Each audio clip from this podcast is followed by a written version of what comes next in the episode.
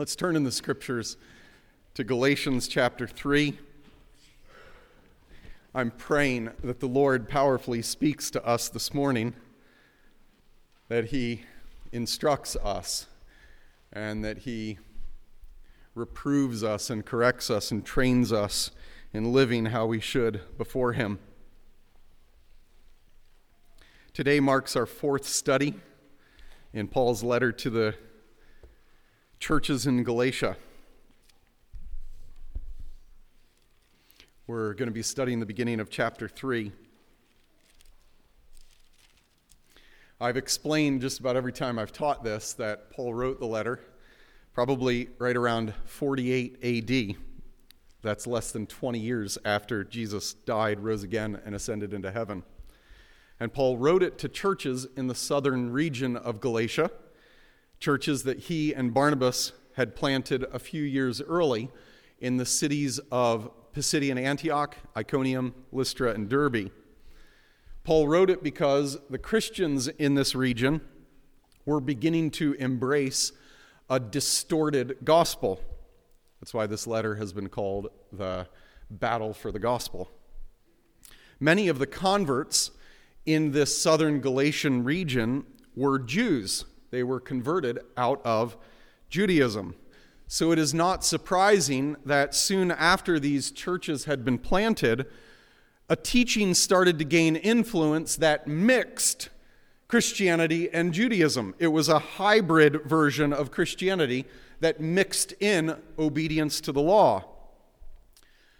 These new disciples, these young Christians, had teachers come in and start saying, you don't need to totally give up Judaism. In fact, Judaism has been around for centuries, for millennia.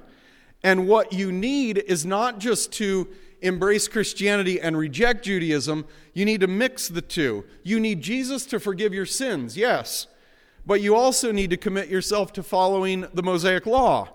You need to be circumcised, you need to observe the Sabbath, you need to eat kosher, and so on.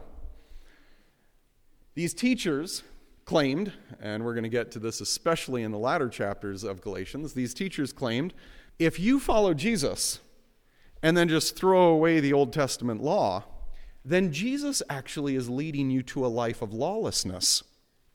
That's going to be the main emphasis of Paul in chapters 5 and 6. That's the sort of teaching that was gaining traction in these churches in the region of Galatia. It was a blend of trusting Jesus and obeying the law in order to be right with God. And if you're in Galatians and you just look back at chapter 1, verses 6 and 7, Paul calls this a different gospel, which is really no gospel at all.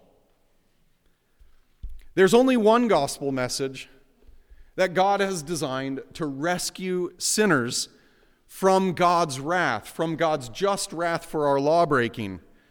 There's just one message that God has designed to reverse our sentence of condemnation and declare us to be right in His sight and forever reconciled to Him. There's just one message, and it's not this hybrid version. In chapters 1 and 2, Paul has been writing autobiographically. It's his personal autobiography. He explained how the gospel had been given to him directly from God. He explains how he preached it for more than a decade without any education from the apostles in Jerusalem. And he explains that after 13 years, the apostles did examine the message that he was preaching among the Gentiles, and they approved it without reservation. And finally, we studied last week in the second half of chapter 2 that Paul's gospel actually corrected the apostles, specifically Peter, the lead apostle, when Peter was not walking in step with the gospel. This has all been personal autobiography where Paul is making the point my gospel is from God. It didn't come from men, it didn't come from the apostles, it didn't come from me, it came from God. And my history, my personal history, proves it. After that autobiographical section, then, Paul gives us a theology section. He writes theologically in chapters 3 and 4, and that's what we embark on today. And then in chapters 5 and 6, he is going to write a section full of life application, explaining how faith in Jesus does not lead to a life of lawlessness, but instead it leads to a life that is controlled by the Spirit, and the Spirit produces in us a servant minded love. That's chapters 5 and 6. So he's got personal autobiography, theology that's rooted in the scriptures, and practical life application for what this means for daily living. Does it allow lawlessness? No, it drives us toward a life of unselfish love. That's Paul's thinking throughout this letter. It's what he's writing. So we are now going to read Galatians 3 1 to 14. This is where Paul begins his section of reflecting theologically. He's going to reason from the scriptures and prove that his message, his gospel message, is true and this hybrid version of believing in Jesus and obeying Moses is no gospel at all. Paul writes to Christians, to Christians he loves, right out of the gate. He says, Oh, foolish Galatians, who has bewitched you? It was before your eyes that Jesus Christ was publicly portrayed as crucified. Now, let me ask you this, and just this Did you receive the Spirit by works of the law or by hearing with faith? So, in this section, this theological reflection, Paul is essentially going to ask three questions, and the first one is this. You see it there in verse, verse 2. Did you receive the Spirit by works of the law or by hearing with faith? How did you receive God's Spirit? Was it by obeying the law or was it by trusting Christ? He goes on in verse 3 Are you so foolish? Having begun by the Spirit, are you now going to be perfected by the flesh, by your own efforts? Remember, did you suffer so many things in vain? If indeed it was in vain. He's reminding them of all the persecution that they faced in the early days of their conversion. You can read about it, and we will turn back there in Acts 13 and 14. Verse 5 Does he who supplies the Spirit to you, and he who works miracles among you, do so by works of the law or by hearing with faith? Just as Abraham believed God and it was counted to him as righteousness. Here Paul quotes Genesis 15:6. And with that added thought, about Abraham's faith here at the end of verse 6, Paul leads into his second theological question. Not only how did you receive God's Spirit, but how did you become Abraham's children? Was it by obeying the law or by trusting in Jesus? Paul writes, verse 7 Know then that it is those of faith who are sons of Abraham. And the scripture, foreseeing that God would justify the Gentiles by faith, not by works, preached the gospel beforehand to Abraham, saying, and here he quotes at least Genesis 12, if not Genesis 18 and Genesis 22 In you shall all the nations be blessed.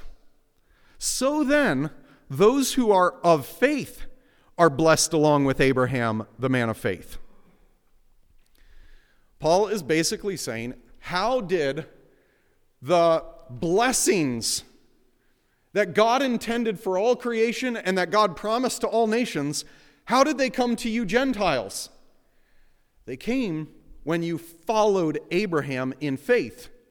It wasn't that you needed the, the works of the law, all, all the obedience to the Mosaic covenant. No, you followed Abraham by faith.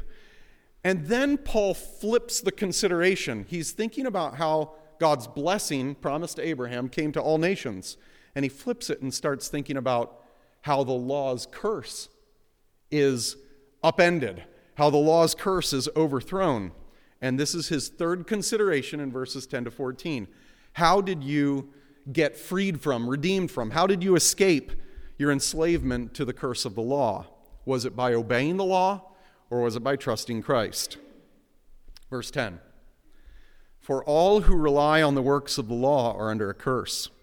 For it's written, here he quotes Deuteronomy 27 Cursed is everyone who doesn't abide by all things written in the book of the law and do them. Now, it is evident that no one is justified before God by the law. And he quotes Habakkuk 2 For the righteous shall live by faith. But the law is not of faith. Rather, he explains from Leviticus 18, the one who does them shall live by them. And now Paul explains the only way to be freed from the law's curse. Christ redeemed us from the curse of the law by becoming a curse for us. For it is written in Deuteronomy 21 Cursed is everyone who's hanged on a tree. And then Paul ties together all three arguments or three questions. So that in Christ Jesus, in the Messiah, that is Jesus, the blessing of Abraham might come to the Gentiles so that we might receive the promised Spirit through faith. This is theology at its finest. Paul is tracing the primary themes of the Bible, referring to the central texts and tying Scripture with Scripture in these 14 verses. He quotes the Old Testament at least six times to prove that his gospel message is the one message that can actually free you from the curse of the law, restore the blessings of creation to you, even though you are a Gentile. And it is the one message through which the promised Holy Spirit is given. I would summarize the main idea of these 14 verses like this All who trust Christ, note that word trust, because the word faith in this section appears 10 times. All who trust Christ receive God's Holy Spirit, become Abraham's eternally blessed children, and are forever redeemed from the law's curse. Paul is reflecting theologically on the blessings that come as a result of his gospel, and he demonstrates that it is his gospel centered on Christ apart from any works of the law the only way the gospel's power and its blessings get activated in the life of a person is through faith in the Messiah. That's his point. Now, because we are studying theology, we are going to have to slow down just a bit. And today, I'm only going to take verses 1 through 6. Lord willing, next week, I'll take verses 7 through 9 and 10 through 14 before we observe the Lord's Supper. But we're going to slow down just a bit today. Paul's first question to the Galatians and to us is essentially How did you receive God's Spirit? How did you receive God's Spirit? Was it by obeying the law or was it by trusting Jesus? And this is going to be the question that we consider today. Look back at verse 1. There, Paul confronts the Galatians as foolish, thoughtless people. And he wonders if a spell has been cast over them now, truly, and I think Paul's words hint at this, those who embrace false doctrine are experiencing to some degree demonic influence. And he's saying, Are you letting demonic teaching control you, intoxicate you? What has happened to you so that your thinking is now twisted? And he reminds them at the end of verse 1 of the essential message that he preached. He says, just like he does in 1 Corinthians 2 2, the essential message that I preached to you while I was with you is Christ crucified. Christ was portrayed gloriously before you as all you need. Now, that is an example for every teacher and pastor in the church. Whether we are counseling individuals, whether we are teaching Sunday schools, whether we're leading Bible studies, whether we're preaching in the church's primary gatherings, our goal, no matter what text or topic we preach should be to draw people's attention toward the Messiah who died for us and billboarded God's justice and love. Paul says, Galatians, that's what I did while I was among you. That's what I constantly did. You saw Christ crucified. It's all I need. And then he, verses 2 to 5, asks this central question. Now, let me ask you, how did you receive God's Spirit? Did you receive God's Spirit because you kept obeying? Or did you receive God's Spirit when you trusted in Christ crucified? It's a great question. He knows that the Galatians know the answer to this question. He knows that the Galatians know that they experienced the Spirit's power when they put their faith in Jesus, when they trusted in Christ crucified. How did they know? And I want to ask, how would you know? What if Paul came to you and said, When did you receive the Spirit? When did you receive the Spirit? Was it through your obedience or was it when you trusted Jesus? How would you know how to answer that question? Now, at this point, I'd like you to keep your hand in Galatians chapter 3, and I would like you to flip over to Acts chapter 13, and I would like for you to keep a hand in each, because Acts 13 and 14 are going to explain the history. We looked at this the first week in some detail. Acts 13 and 14 are going to explain the history of what took place in these Galatian cities in order for these churches to be planted. So keep a hand in Galatians or keep your, your ribbon, if you have one in your Bible or a bookmark, in one. And now flip over to chapter 13. In Acts chapter 13, Luke records the history of what happened in the southern Galatian city of Antioch. And this is not the Antioch in Syria, it's the Antioch in the, the region of Pisidia. So it's called Pisidian Antioch. Starting in verse 16, so Acts 13 16, Paul stands up in the synagogue, in the Jewish synagogue in Pisidian Antioch, and he starts preaching to the people who are gathered there. If you jump down to verse 23, you'll see that the center of his message is that King David had a son, had an offspring, had a descendant that God brought to Israel, a Savior, Jesus, just as he promised in the Davidic covenant. So his message is centering on Jesus. Jump down to verse 27. He says, But this man, Jesus, they didn't recognize, they didn't understand that the utterances of the prophets, which are read every Sabbath, they didn't understand that they actually fulfilled what was written about him by condemning him. And though they found, verse 28, though they found in him no guilt worthy of death, they asked Pilate to have him executed. And when they had carried out all that was written of him, they took him down from the tree and laid him in a tomb but God raised him from the dead. And if you jump down to verse 39, this is where we get to the theme of Galatians, really. Paul explains, and by him, by Jesus, everyone who believes is freed from everything from which you could not be freed by the law of Moses. Wow. He's preaching Christ. He's preaching how Christ is the fulfillment of all the Old Testament scriptures. He's preaching how Christ can save you, He can forgive your sins. He's preaching Christ. Look down at verse 43.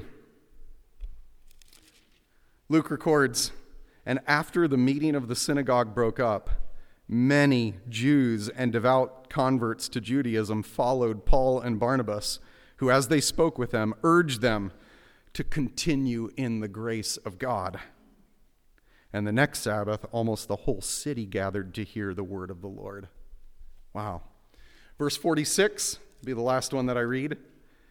And Paul and Barnabas spoke out boldly, saying, It was necessary that the word of God should be spoken first to you Jews. Since you thrust it aside and judge yourselves unworthy of eternal life, behold, we are turning to the Gentiles. And verse 48 says, When the Gentiles heard this, they began rejoicing and glorifying the word of the Lord, and as many as were appointed to eternal life believed. Hmm. Now, why do I read that background? It's because when we can hear Paul in Galatians 3 saying, Did you receive God's Spirit? How did you receive it? Many of us question, Well, how would I know if I received God's Spirit? And the first way you'd know is if you've experienced the Spirit's illumination. If you've experienced the Spirit's illumination. What we're told about in Acts 13 is that Christ was portrayed.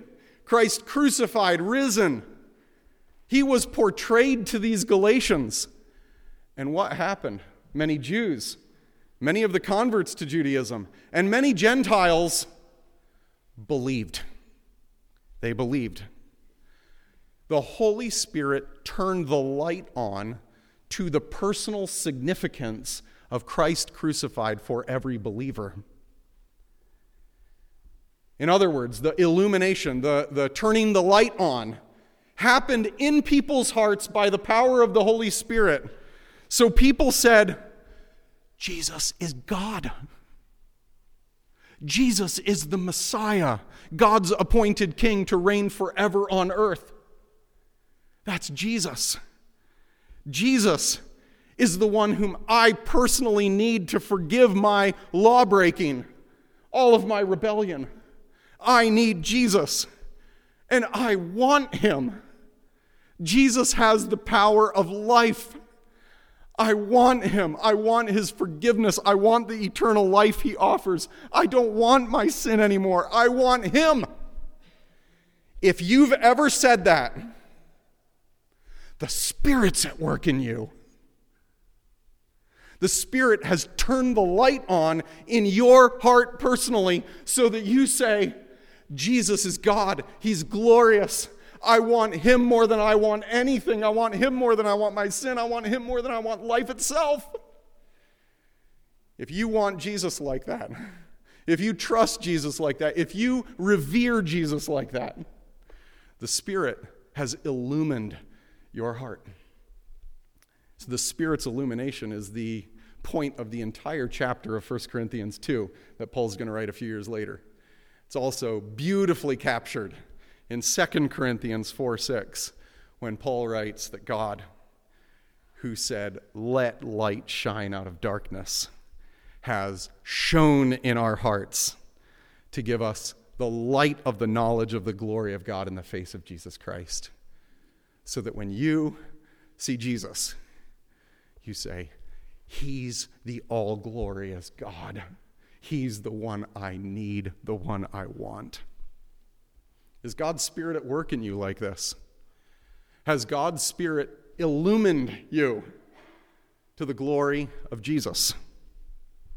If you believe that Jesus is God, that He died for your sins, that He rose again, that you need Him and want Him more than anything, then the Spirit's at work in you. If you say, I mean, I know Jesus is a good teacher. I know Jesus is respected by a lot of people. I've just never quite understood what he could do for me or why I personally need him. And I would urge you to read the scriptures and ask God to turn the light on to your personal need for Jesus. You can read the Old Testament where Jesus is prophesied. You can read the New Testament where Jesus is described. You can read Luke, which describes from Jesus' birth through his crucifixion to his resurrection and ascension. And you can pick up in Acts, which is also written by Luke, to describe how this message started going throughout the entire world within one generation. Read and beg God to turn the light on to your personal need for Jesus. The Spirit's work in every single believer is the mark of the new covenant church. This is distinctive. It's why The Bible is divided into Old Covenant and New Covenant. In the New Covenant, Jeremiah promised that every believer would be forgiven of all sin, that every believer would have the Spirit work in our hearts to make us tender toward God's Word, and that the Spirit would forever reconcile us to God. The power of the Spirit would not be limited to a select few members in the community like it was in the Old Testament, like kings would experience the Spirit's power, or priests or prophets. The Spirit, no, Joel said, would be poured out on every believer, everyone who seeks salvation by calling on the name of the Lord Jesus would experience the Spirit. The gift of the Spirit is for every believer, and the first way in which we see Him work is in illumination, in turning the light on in our hearts to the glory of Jesus. The second way the Spirit worked in the Galatian churches was in enduring joy. You see this if you're in Galatians 3. Paul indicates it in verse 4 when he asks, Did you suffer so many things in vain? He's pointing them back to their endurance of suffering. And I'm going to ask you to, to flip back to uh, Acts 13 and look at verse 51. Acts 13 51. It says that these churches had experienced persecution in verse 50, but they, Paul and Barnabas, shook the dust off of their feet against them and went to Iconium, basically saying, It's on you. We're moving on. And verse 52 says, And the disciples were filled with joy and with the Holy Spirit. That's a way of saying joy was the mark of the Spirit's filling. The disciples were filled with joy and with the Holy Spirit. It was joy because of the Spirit. Hmm. Every single believer, like the Galatians, has experienced the Spirit's joy. Every single Christian can testify that when we received Christ, when we called on the name of the Lord Jesus to save us, when we saw in the cross the glory of God for our salvation, we saw in it the justice of God and the love of God, and we said, Jesus, I need you. Your death is the only thing that can forgive my sins. We were filled with a sense of joy joy that our sins were forgiven, no more guilt joy that death is not the end. That the same one who raised Jesus from the dead will raise us from the dead and glorify us, and we will inherit forever life. Joy that we were reconciled to God. I've heard some people say that it's like my life went from black and white to color. Because it's like I went to work the next morning and I knew the Creator. I was reconciled to God. There is joy in forgiveness, joy in life, joy in reconciliation with our Maker. And this joy, many of you can testify, just like for the Galatians, carried you through so many early trials. Your family mocked you. Oh, you're that holy roller now. Oh, what? You're going to tell all of us that we're sinners?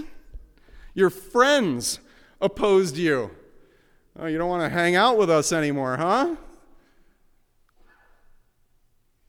What carried you through the persecution you experienced? Joy. Enduring joy. The Spirit had given you forgiveness, eternal life, reconciliation with your Maker. The Spirit was given to you, just like it was to the Galatians so that you could endure trials with joy. Another disciple, Peter, describes the same joy in another place in the New Testament when he describes every Christian as being someone who, though not now seeing Jesus, believes in him and rejoices in him with joy that is inexpressible and filled with glory, filled with the hope of glory. In other words, this kind of spiritual joy, this spirit given joy, is not a mark of a handful of believers. If you have trusted in Christ, if you've called on the Lord Jesus to save you, then the Spirit has definitively given you joy joy in Jesus. The last mark of the Spirit's gift to every believer is one that we're going to take a little bit more time to work through, and it is the Spirit's confirmation. The Galatians experience the Spirit's confirmation of the apostles' gospel message through miracles. You see that in Galatians 3 5. So they were illumined to the glory of Jesus, called out to him as Savior. The Spirit gave them joy in Jesus that endured suffering. And Paul then asks in verse 5 Does he who supplies the Spirit to you and works miracles among you do so by your obedience or by your faith in Christ? The history, if you turn back to Acts 14, includes the kind of miracles that Paul's talking about. If you look, flip back to Acts chapter 14.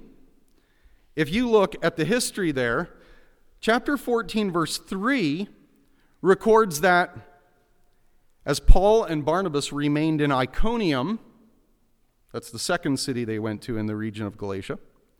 Verse 3 says, They remained a long time there in Iconium, speaking boldly for the Lord.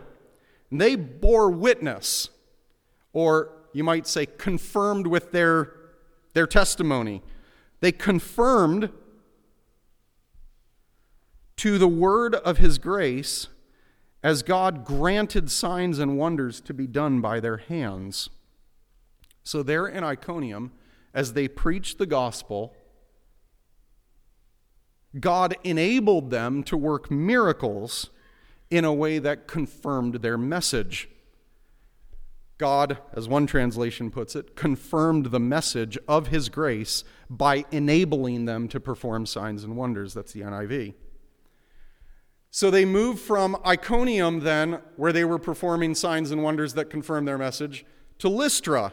Look at chapter 14, verse 8. Now at Lystra, there was a man sitting who could not use his feet. He was crippled from birth and had never walked. He listened to Paul speaking, and Paul, looking intently at him and seeing that he had faith to be made well, said in a loud voice, Stand upright on your feet. And he sprang up and began walking. And when the crowd saw what Paul had done, they lifted up their voices, saying in Lycaonian, the gods have come down to us in the likeness of men. They called Barnabas Zeus and Paul Hermes because he was the chief speaker. These people misinterpret the power that God was working through Paul and Barnabas, and they start worshiping Paul and Barnabas as gods. And Paul and Barnabas, verse 18 says, even with these words, they scarcely restrain the people from offering sacrifice to them. And then persecution gets kicked up in this city as well. The Galatians, what I'm trying to show is that the Galatians had witnessed miracles of healing that confirmed the apostolic message of the gospel. And every believer today still stands on the gospel message that was confirmed by spirit empowered miracles. This is what Paul is reflecting on with the Galatians. This means that the apostolic message of the gospel was confirmed as the apostles preached it. And we need no further confirmation. Confirmation was decisively given. If you want next to Galatians 3:5, if it's not already noted in the margin, you can put in there Hebrews 2, 3, and 4, and 2 Corinthians 12, 12, where Paul and the writer to the Hebrews reflects on the works of the apostles that were given in that generation. The apostolic message that testified to Jesus as the only way to God has been confirmed. We need no further confirmation.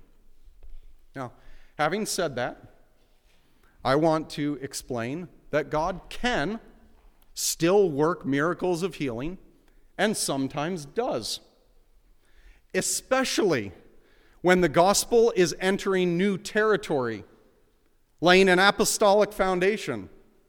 This can happen. So, for example, I've almost finished reading this book, Killing Fields, Living Fields. It's about the gospel's groundbreaking advance in Cambodia.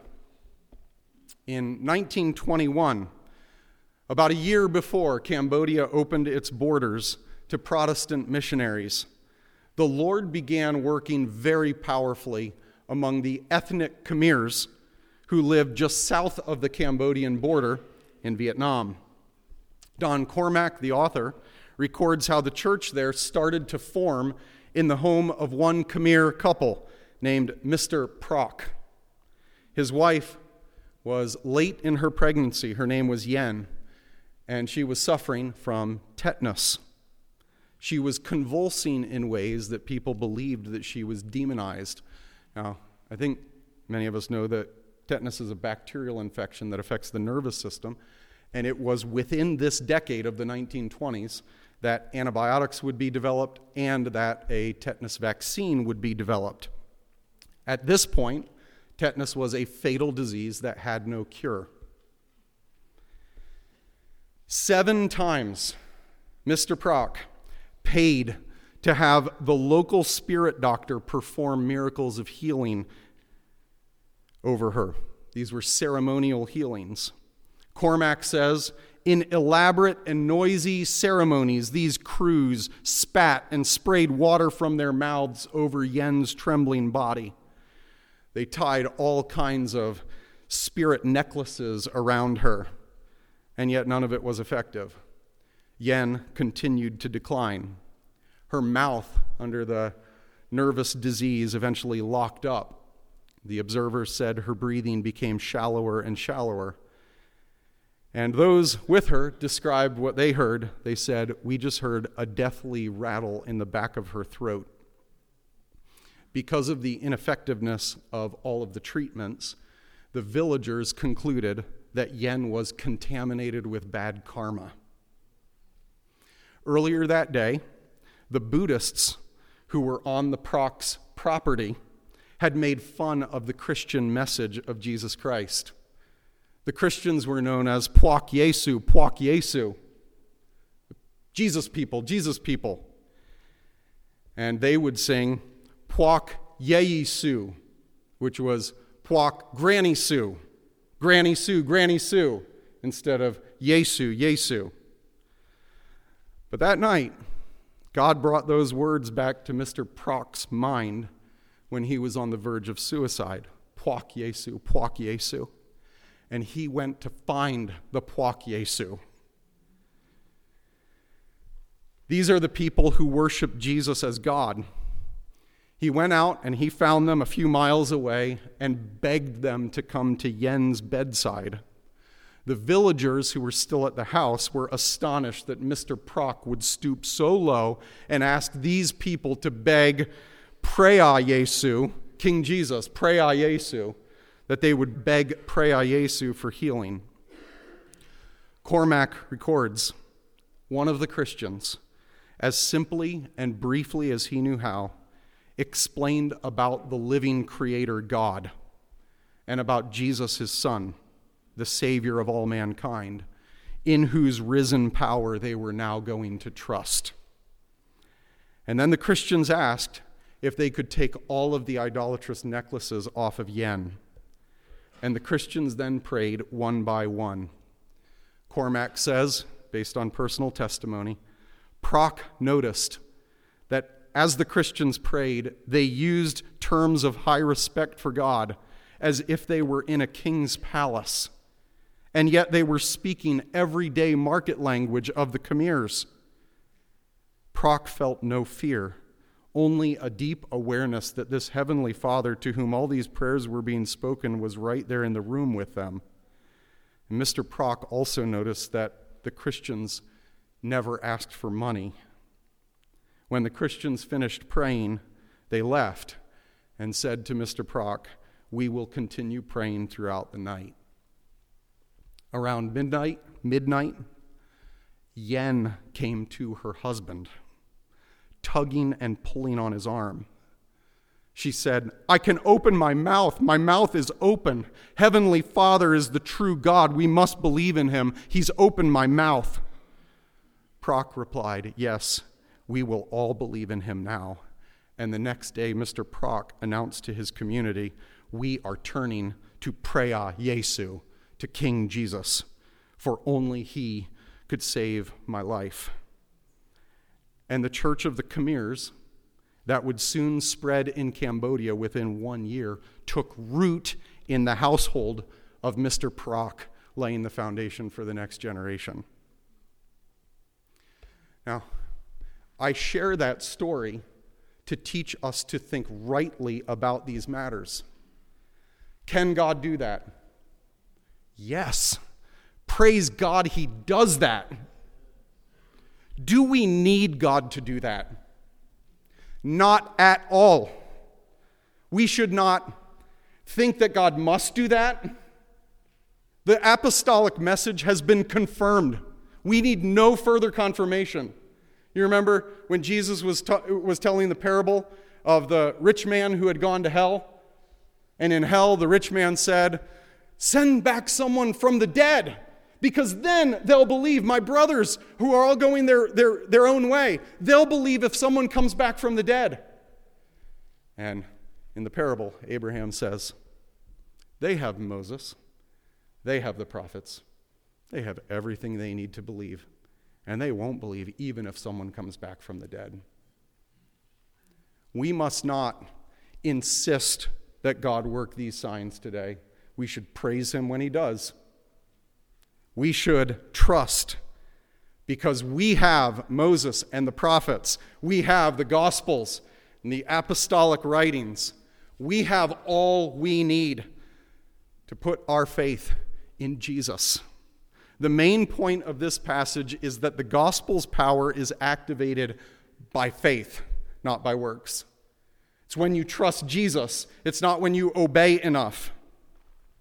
The Galatians knew that the Spirit's power, the Spirit's power was given. It came on them when they trusted Jesus, not when they had obeyed enough. And this is what we all need right now.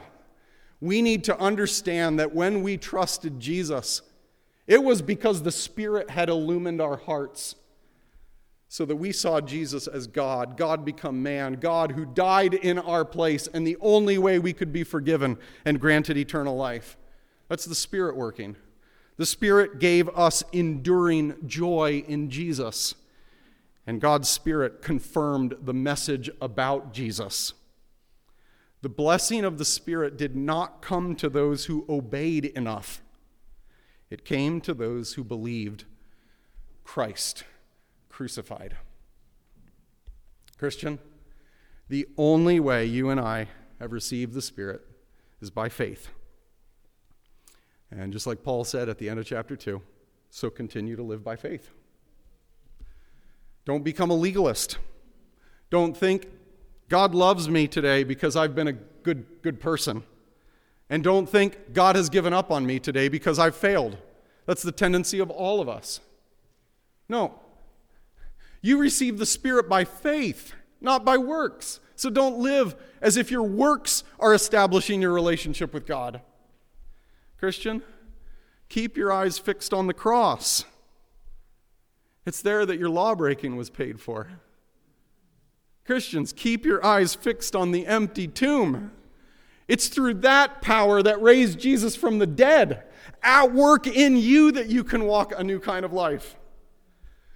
Christian, keep your eyes fixed on Jesus until you see him. That is what the Holy Spirit has been given to you to do, to spotlight Jesus. Keep your eyes fixed on Jesus until you see him. He has promised, as we're going to sing in this next hymn, to make his blessings flow far as the curse is found. So keep walking by faith until you see him.